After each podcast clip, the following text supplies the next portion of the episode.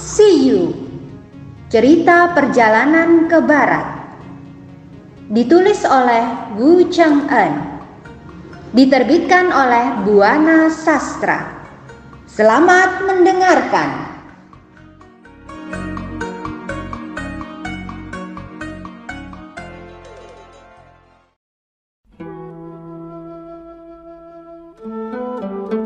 Bab 32 Raja Jubah Kuning mengacau di negeri gajah. Subaji mengundang Sun Wukong di Gunung Huago. Setelah berhasil menawan Sabujing, Raja Jubah Kuning lalu duduk termenung. Dia heran, padahal Tong Sancong telah ia bebaskan, lalu kenapa muridnya datang menyerang? Bahkan kedua murid Tong Sancong itu mengetahui rahasia pribadinya bahwa istrinya adalah hasil culikan. Sesudah berpikir agak lama, akhirnya Raja Jubah Kuning mengambil kesimpulan. Ya, pasti istriku sempat menemui Tong Sancong lalu menitipkan surat atau pesan pada ayahnya. Pikir Raja Jubah Kuning. Kemudian ia pergi, bermaksud menegur istrinya. Ketika ia masuk kamar istrinya, sang istri muncul. Ia melihat wajah suaminya merah padam. Tahulah ia bahwa suaminya sedang marah. Suamiku, kenapa mukamu suram? Kau marah pada siapa? Tanya sang istri. Bai Huaxiu tak mengetahui kalau utusan ayahnya yaitu dua murid Tong Sancong telah datang.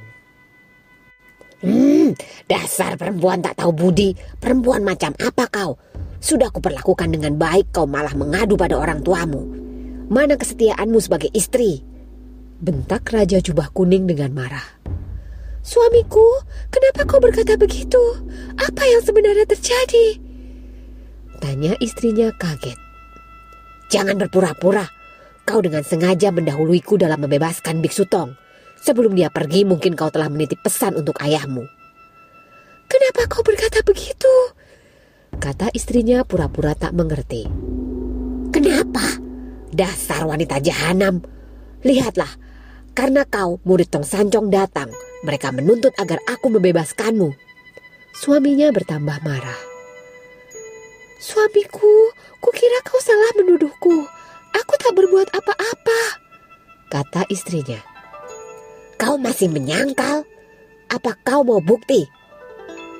Tegur suaminya. Apa buktinya? Jawab sang istri. Aku berhasil menangkap salah satu murid Biksu Tong, dia bernama Sawujing bentak suaminya.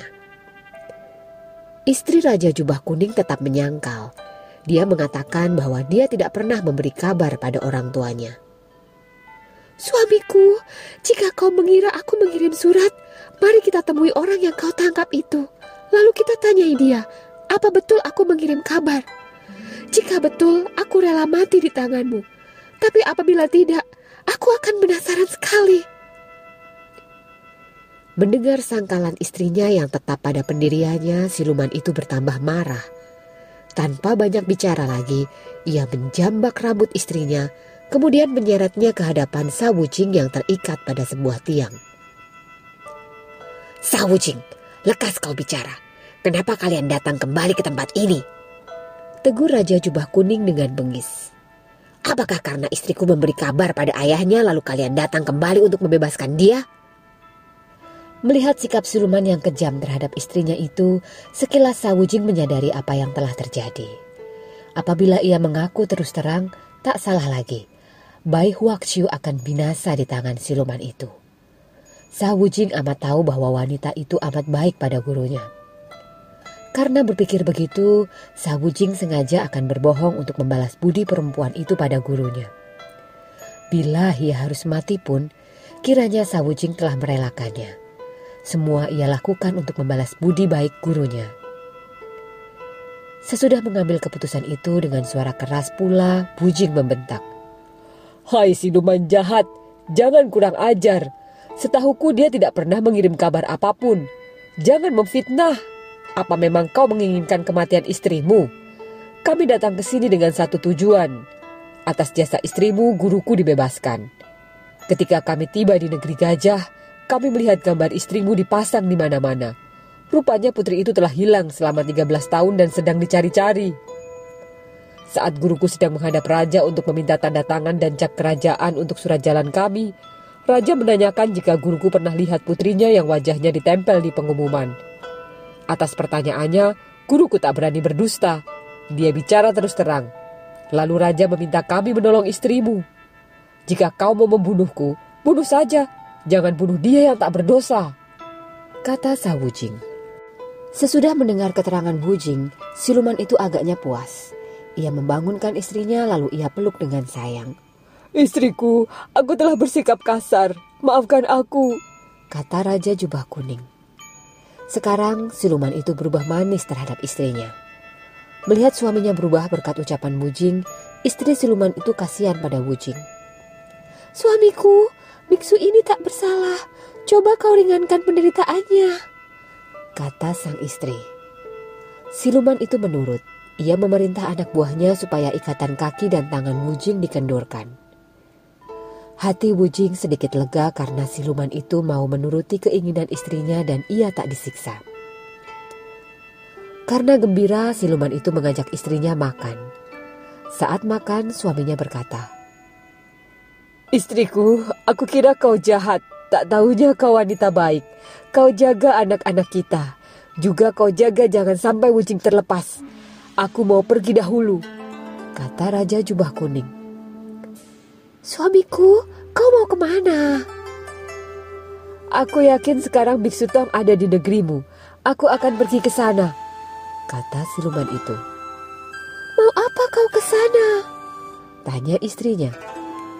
Aku akan menemui ayah dan ibumu.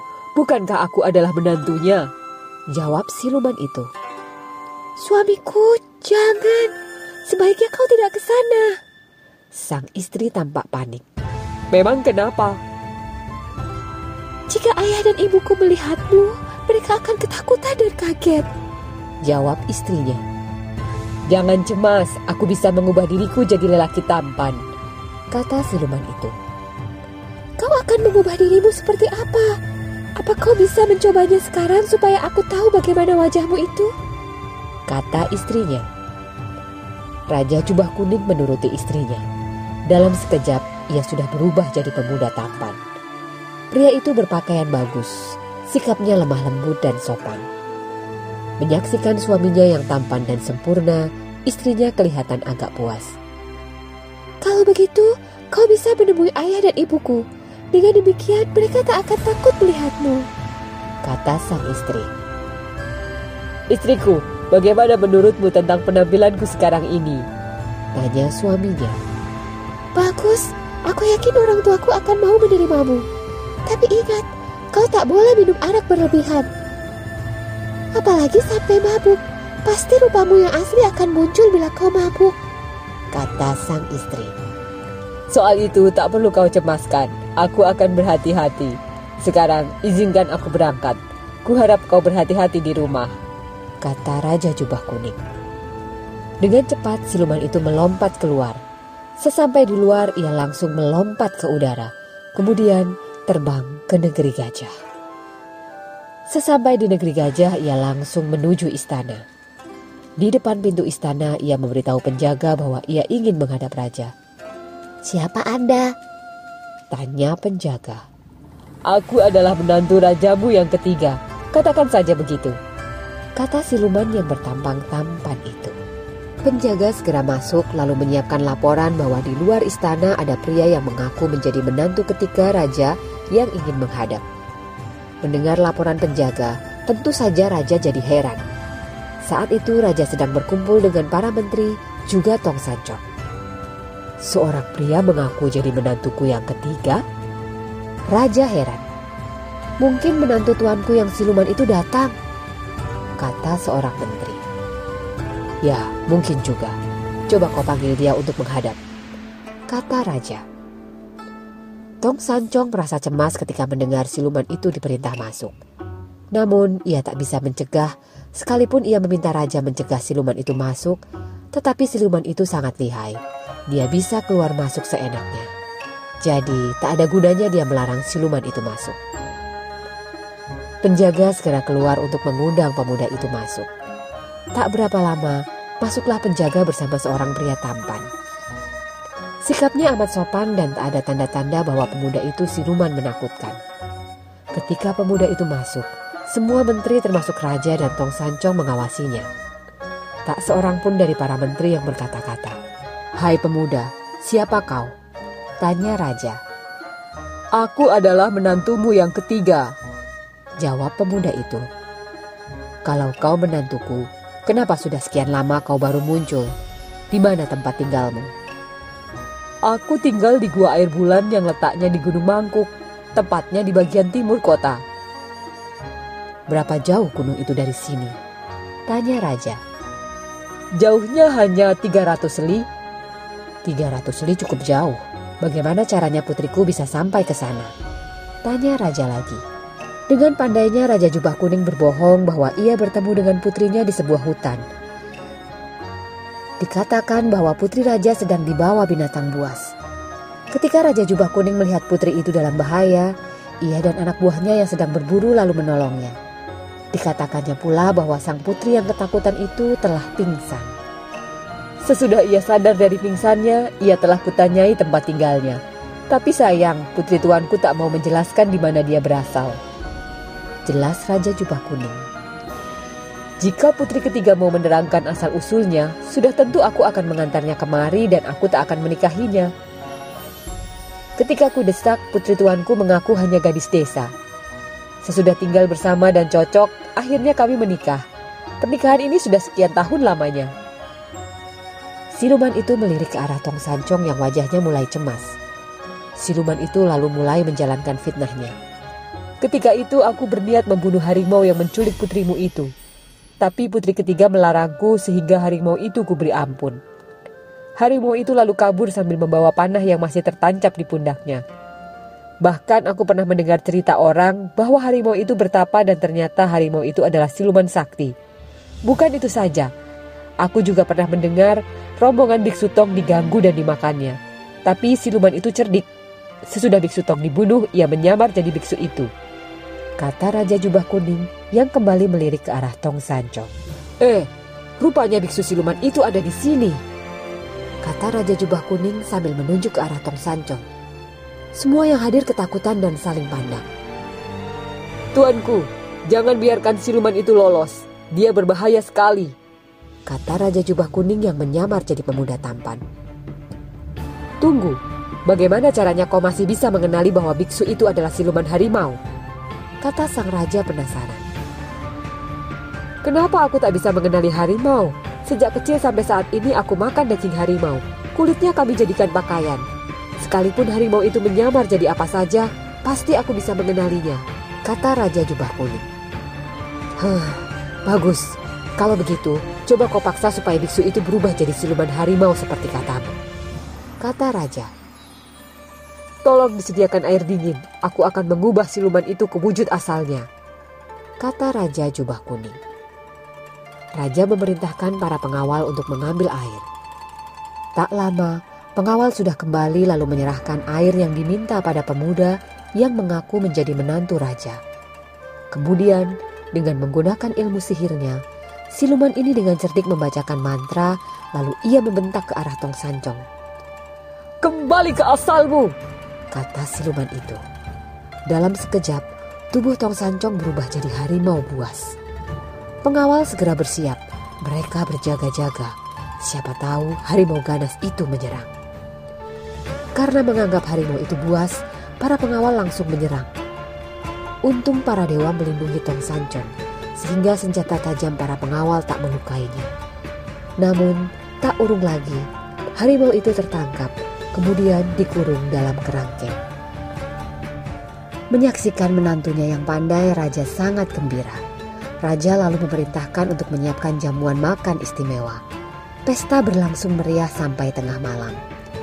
Namun, siluman Raja Jubah Kuning yang menyamar jadi pemuda tampan masih belum puas. Ia masih terus makan dan minum sampai puas.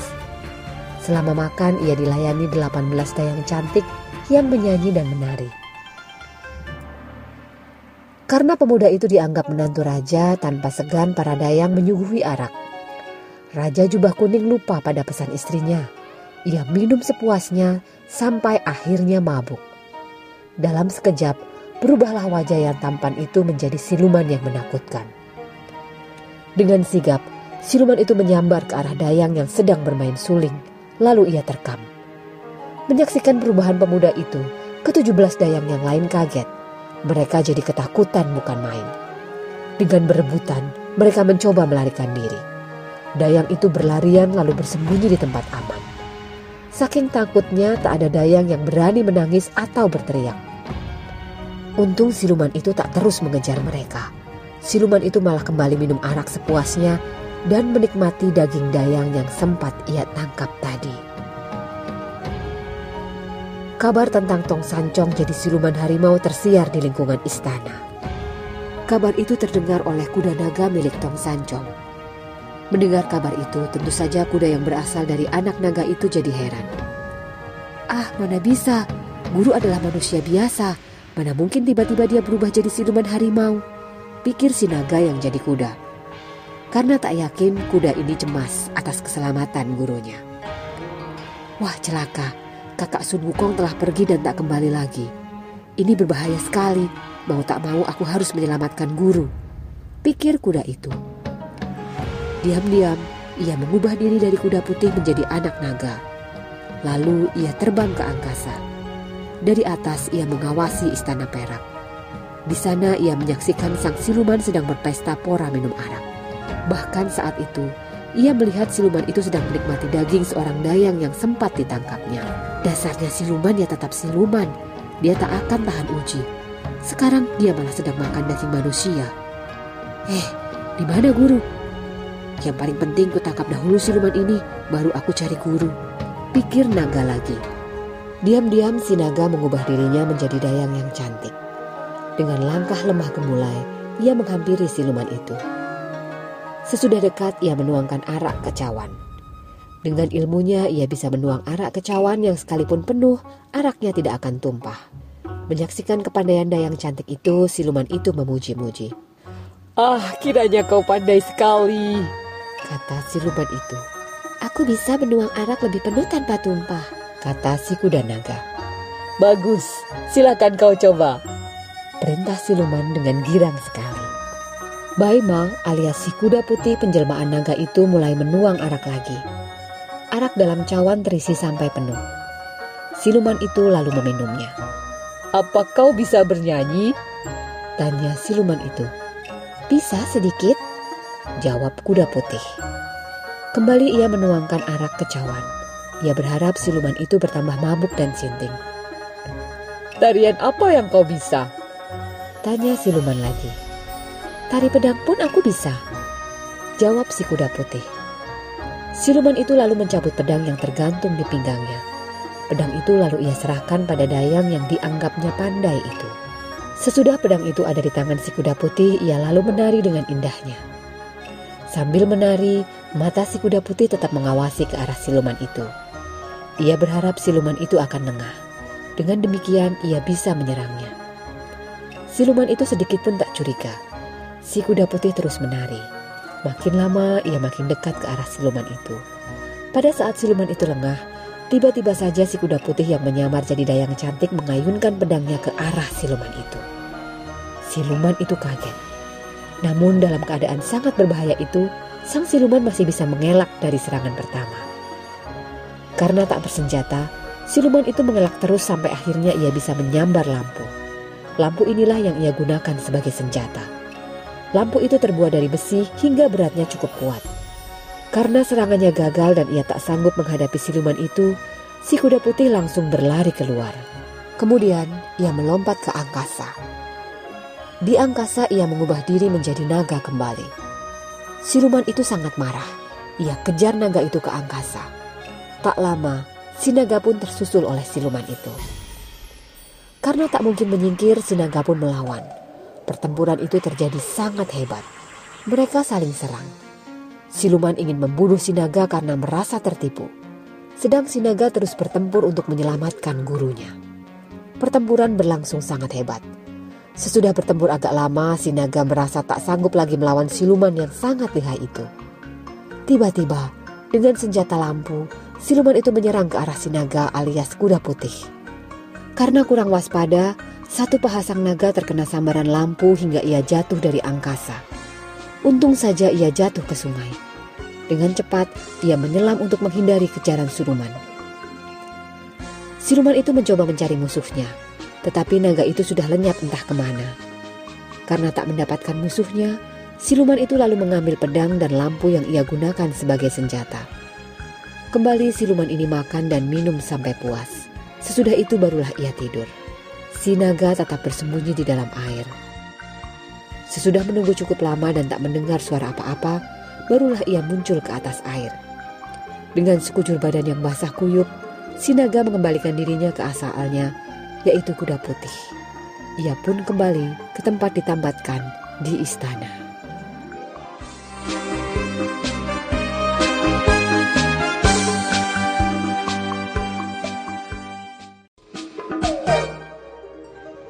Dengarkan kisah selanjutnya dengan teman membaca yang lain. Terima kasih.